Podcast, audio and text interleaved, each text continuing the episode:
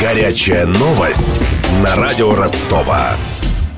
В Ростове вчера днем погиб сотрудник Сбербанка России, выпав из окна четвертого этажа офисного здания на улице Евдокимова, 37. Предположительно, это директор департамента по работе с юрлицами. Об этом радио Ростова сообщил источник в банковских кругах. Полиции нашему корреспонденту подтвердили факт смерти человека, выпавшего вчера с четвертого этажа офисного здания в Ворошиловском районе Ростова. Вот что нам сообщила сотрудница пресс-службы Главного управления МВД России по Ростовской области Татьяна Герман. Да, действительно, факт был. И выпрыгнул с четвертого этажа из э, окна кабинета. Да, мы приехали на место, место происшествия оцепили, опросили всех, все, на этом наша работа закончилась. Если это самоубийство, то это все, и вообще со смертельным исходом все, это все дальше уходит в Следственный комитет. В Следственном комитете радио Ростова сообщили, что в данный момент занимаются проверкой по факту произошедшего. Известно лишь, что это сотрудник Сбербанка 1973 года рождения. Вот что нам сообщила исполняющая обязанности обязанности старшего помощника руководителя Следственного управления Следственного комитета по Ростовской области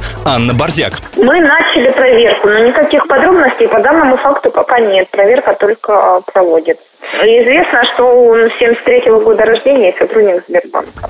В пресс-службе Юго-Западного банка Сбербанка России пока никак не комментируют факт смерти сотрудника, выпавшего из окна кабинета. Редакция «Радио Ростова» по просьбе пресс-секретаря этого учреждения Кирилла Шулепова направила официальный запрос на получение комментариев по этому происшествию. По неподтвержденной пока информации, погибший мог быть сотрудником или даже руководителем департамента по работе с юрлицами Юго-Западного банка Сбербанка России. За дальнейшим развитием событий следит следят Владимир Колодкин, Нина Малахова и Виктор Ярошенко.